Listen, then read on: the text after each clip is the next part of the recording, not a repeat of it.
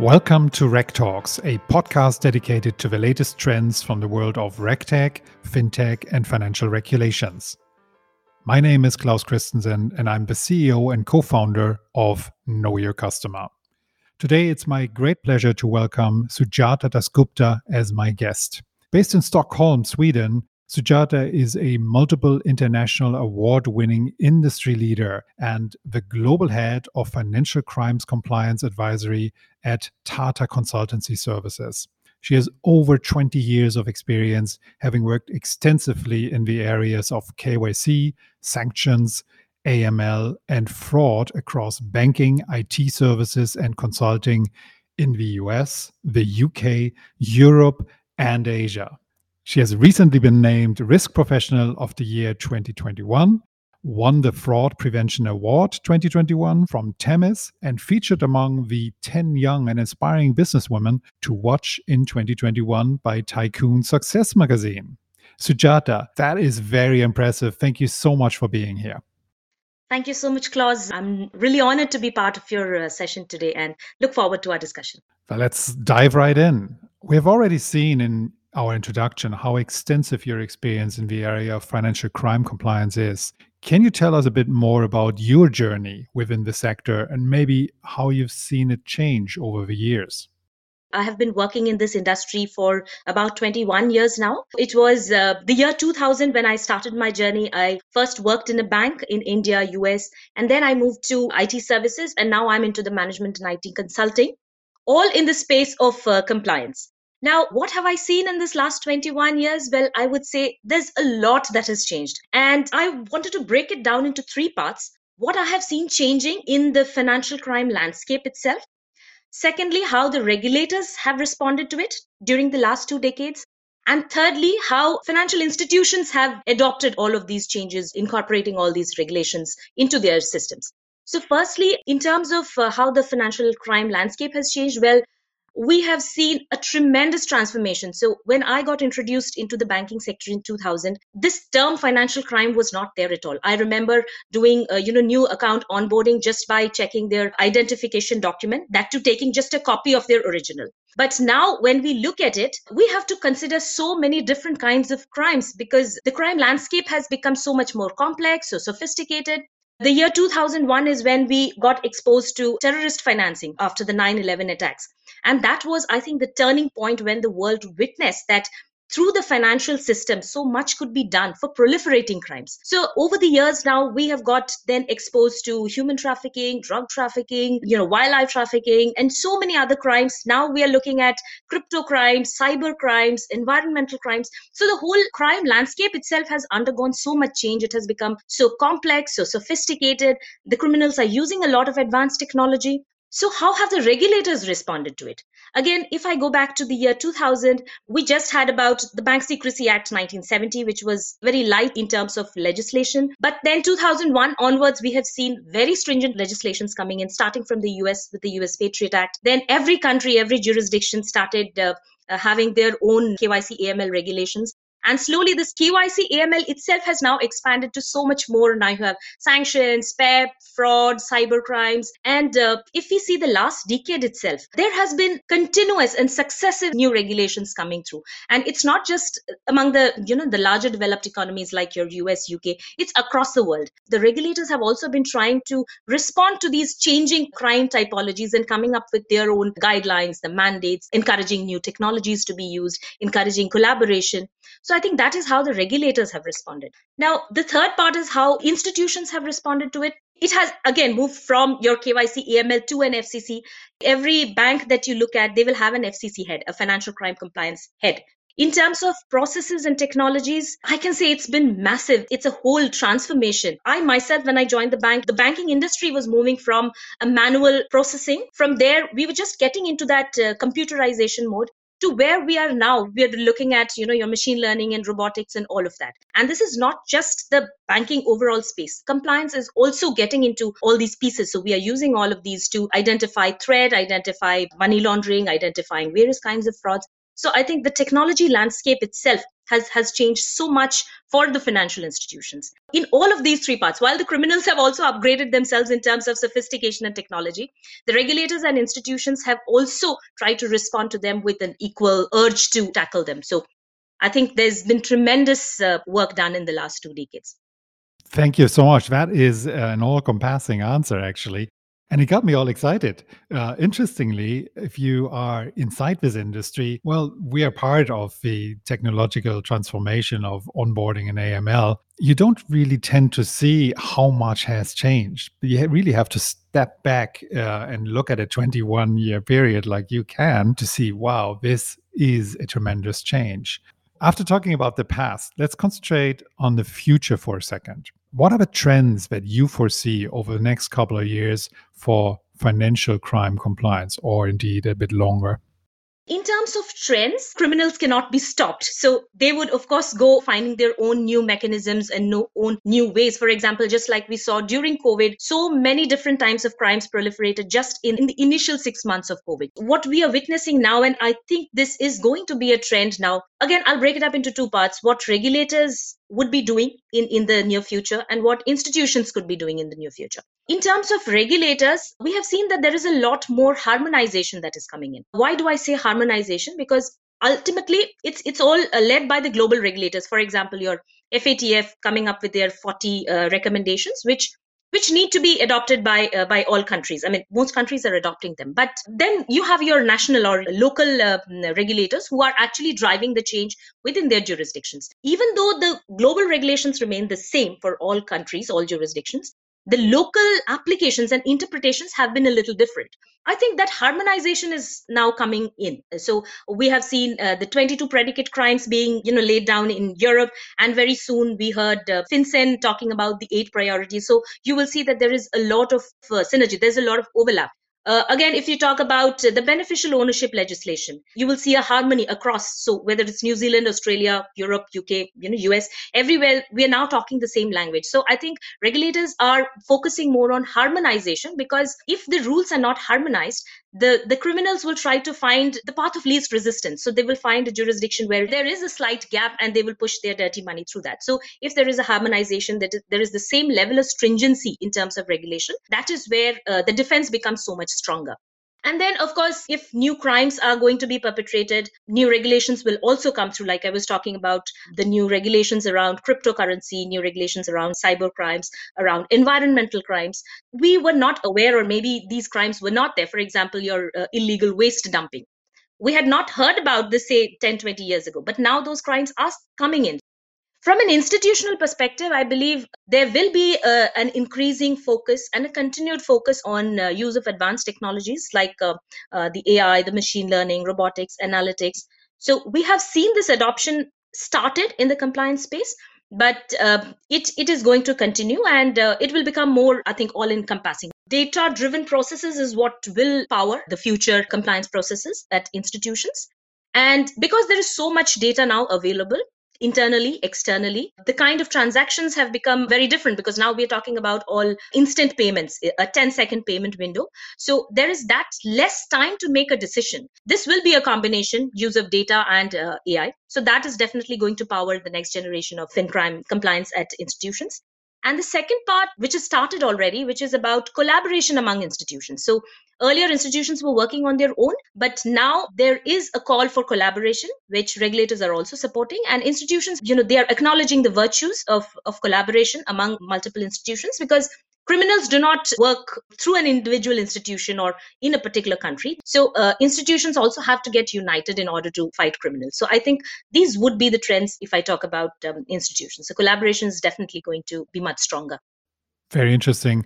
I do see the harmonization happening as well. We uh, had always were kind of privileged here in Europe, where I'm currently sitting, to have EU setting up a system wide framework but also at the same time, we could see here how that framework was translated differently in different countries.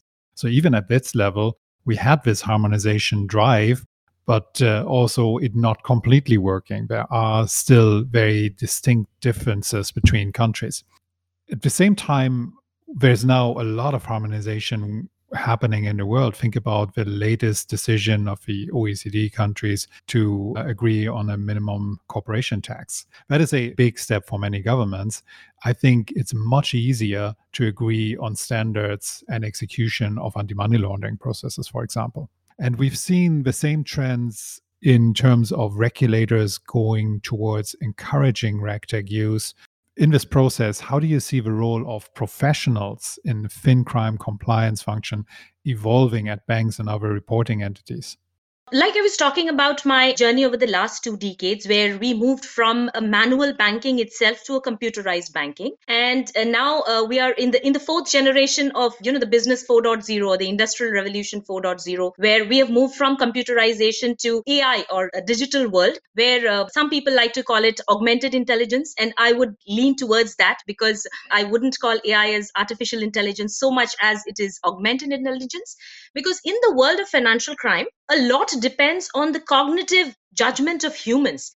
I am still in favor of continuing to have humans in this whole compliance uh, function for, for this skill of judgment, while data and AI can provide them that augmented intelligence.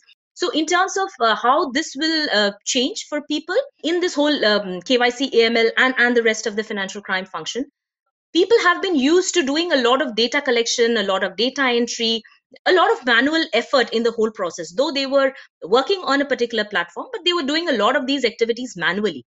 Now i think with data and ai coming to their rescue a lot of these activities will be done by the data and ai driven solutions themselves. So our people don't have to do that data entry data collation. That work will be taken care of. What they need to focus on is analyzing this data set which is there in front of them, the visualizations which is there, they should be able to use those systems as to how to use the cross filters, how to use the navigations, how to look at a graph if there is a network graph there, how do you look at it, how do you expand it. Our people need to learn to work along with machines.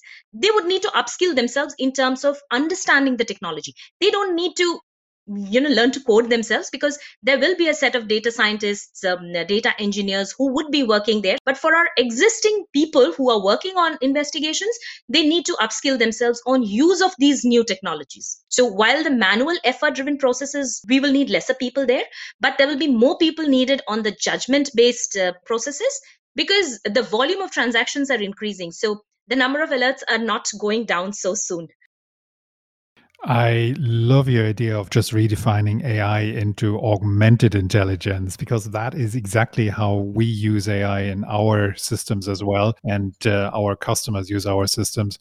In your experience, how has the emergence of the fintech and especially regtech ecosystems impacted large services and product companies? It doesn't always seem to be an easy journey. Is there a way for them to work effectively together? Earlier, we had seen just large banks working with large, say, IT service players or large product players, so to say. So platforms were very heavy, the companies were very big, so they were working well together. About the fintechs and regtechs that we now speak of, I think they would have all come in the last decade, not before that. So, what has happened is we now, at least in the last uh, few years, we hear so many uh, fintechs and regtechs coming up because it has become a completely digital world. This has brought in a very healthy competition why a healthy competition? Because fintechs are much smaller players. They're very light, very agile, so they can make any types of changes that their client wants. They can come up with new products very quickly. As we have seen during COVID, so many new products came in, so many new fintechs grew during this period. So that makes it very easy for them to, to play around in this whole ecosystem. And that has actually given a healthy competition to the existing players, uh, the larger IT service companies or your larger IT product companies so now they are also forced to innovate, to come up with new solutions. Now we have a lot of choices in terms of uh, products, in terms of solutions. You know, most of these solutions are now API enabled. So, so that makes it so easy for the solutions to be integrated with a bank's own platform. Everything is now getting cloud enabled. So, you know, the cost of storage, uh, security, all of that, you know, comes down so much more. It's so much more operationally efficient. So I think it's because of this competition that everybody is forced to innovate so that is that is the first i would say. Secondly i also witness a very strong collaboration among all these uh, players in the ecosystem. There is a synergy because like i was talking about the fintechs they are smaller players.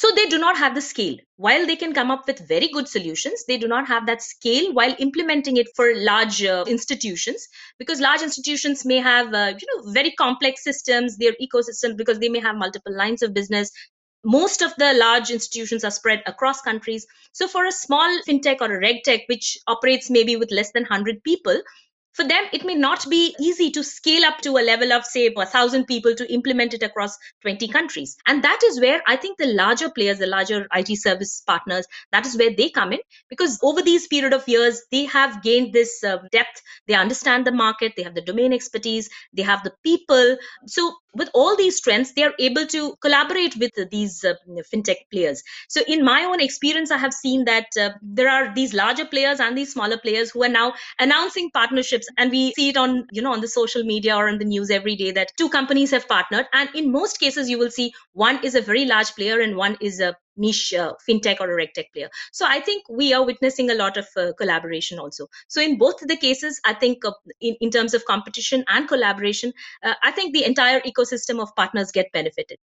Absolutely agree here. We've seen banks and larger financial institutions struggle with their decision should we go for an established player that hasn't innovated as much in the last few years or should we go with a niche player that is very young very inexperienced in working with large institutions that is culturally on a different level and much more agile and doesn't understand our management structures and all this but is much more innovative Seeing that struggle uh, resolved in partnerships is exactly what we did as well. We partner with a number of larger IT and um, other products around uh, risk management and so on to be able to access larger financial institutions as clients. And that has been extremely successful for us as well.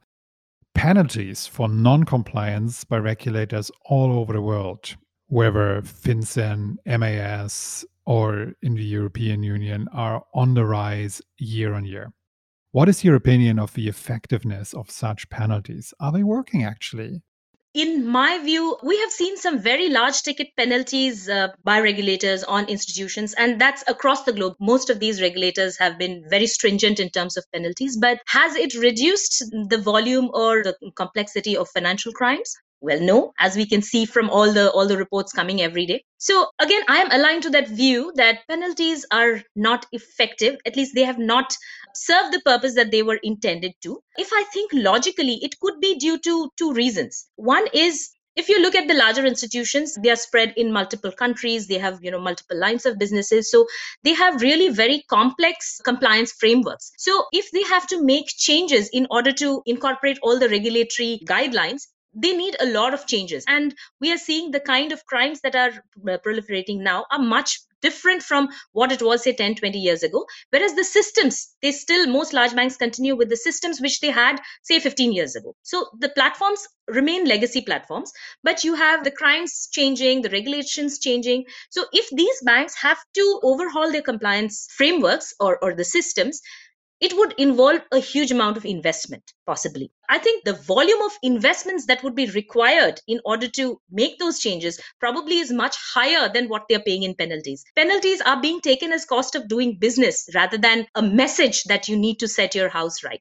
So that could be one logical reason i could think of. The other could be that the criminals these are the individuals or the entities these are very powerful and they're also high valued business to the institutions. So if the institutions were to make their systems and their defenses more stringent that would hurt these kind of businesses because uh, you know they are the ones who bring in the revenues and the profits and uh, fees and commissions and all of that. So if i were a bank and i were to stop those kind of customers in the tracks by my stronger defense mechanisms i would be hurting my own profits and revenues. So i mean this is just a logical thought. I do not know whether this has been the reason but uh, surely the penalties have not worked and they are being taken as cost of business. What we are seeing now stringent clauses are being added to these regulations to make senior executives and boards personally liable. It started with New York's DFS Part 504, and then now it's getting added to other regulations also we have seen some of the examples in the last couple of years right at least in europe we have seen several examples where uh, chief executive officers chief risk officers chief compliance officers have been held responsible for debacles or violations in their aml kyc program so i think it is changing. So it is moving away from just financial penalties to more criminal charges on individuals. So that probably would make a difference in terms of sending a message to institutions to change their FCC uh, defenses. We have one last question that I ask all guests. So, if tomorrow you woke up and somehow you had become the global financial regulator, what would be the first thing you would do? And of course, why? That is a very tough question, Claus. What we see now is uh, regulators are already doing so much. So if I were to wake up uh, as a regulator, I think I would continue to do all of these things, definitely. But then I, I do also have a couple of ideas. So one is I was talking about, you know, the global regulations themselves, starting from the FATF 40 recommendations, which are being interpreted differently in, in different countries. So if I were a global regulator, probably I would try to get the local regulators together so that we agree on the common standards, the common understanding, and define common interpretations of each of these uh, recommendations and then have them implemented. Secondly, I would also encourage the use of uh, intelligence among regulators because criminals do not know borders. They do not work within national boundaries, but our regulators are restricted to their own uh, jurisdictions, right? So I think that kind of collaboration will certainly help it's not easy given that uh, it's a huge world and there are so many jurisdictions but at least i would start with the ones which are not at par with developed counterparts. So probably i would start with them get the regulators together get on a common understanding get them to collaborate. Those kind of initiatives would be something which i would uh, you know want to try if i had the authority. So Sujata, that is fantastic. Uh, it speaks of your wealth of experience, and it's it's great to hear that you would know exactly what to do I'll vote for you in the next FATF meeting. Thank you. Thank you so much, Claus. Thank you for listening to this episode of RegTalks. My name is Claus Christensen, and I'm the CEO and co founder of award winning RegTech provider Know Your Customer. If you liked the episode, please subscribe to the whole series and leave us a review. And if you'd like to connect with us, suggest a guest or a topic for an upcoming episode, please send us a message at info at knowyourcustomer.com or visit knowyourcustomer.com slash regtalks.